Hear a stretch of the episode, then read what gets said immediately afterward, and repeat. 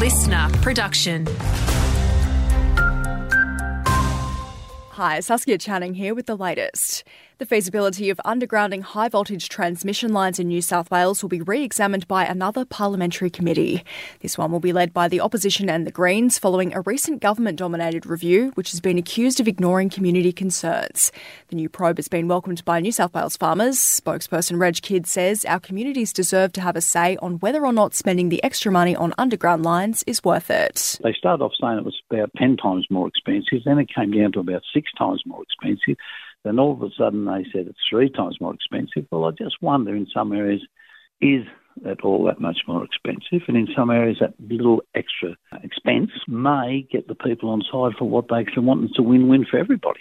The nation's unprecedented worker shortage is putting a handbrake on economic growth, with communities in regional areas among the hardest hit. New data shows the Central West has a job vacancy crunch rate of 2%. That compares pretty favourably, though, to other parts of the country. Saxon Davidson from the Institute of Public Affairs says red tape and tax barriers are preventing people who want to work from doing so. We know that one in five pensioners and veterans want to re enter the workforce, but cannot because they would lose up to 69 cents on the dollar from lost benefits and higher taxes, with students losing potentially 79 cents on the dollar. And tragedy on a private property south of Cowra over the weekend. Two people died in a ute rollover at Reids Flat on Saturday night. The third, the driver of the vehicle, was airlifted to Orange Health Service with non life threatening injuries. Having a look at sports, the Orange netball season's wrapped up with a thrilling win. Orange City's overcome a slew of recent injuries to take out the Division 1 title, taking down rivals the Vipers 43 to 29 in Saturday's grand final clash.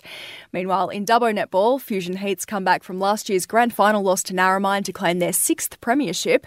The side was too good for clubmates Sparks in Saturday's A grade final, knocking over a 51 to 36 victory.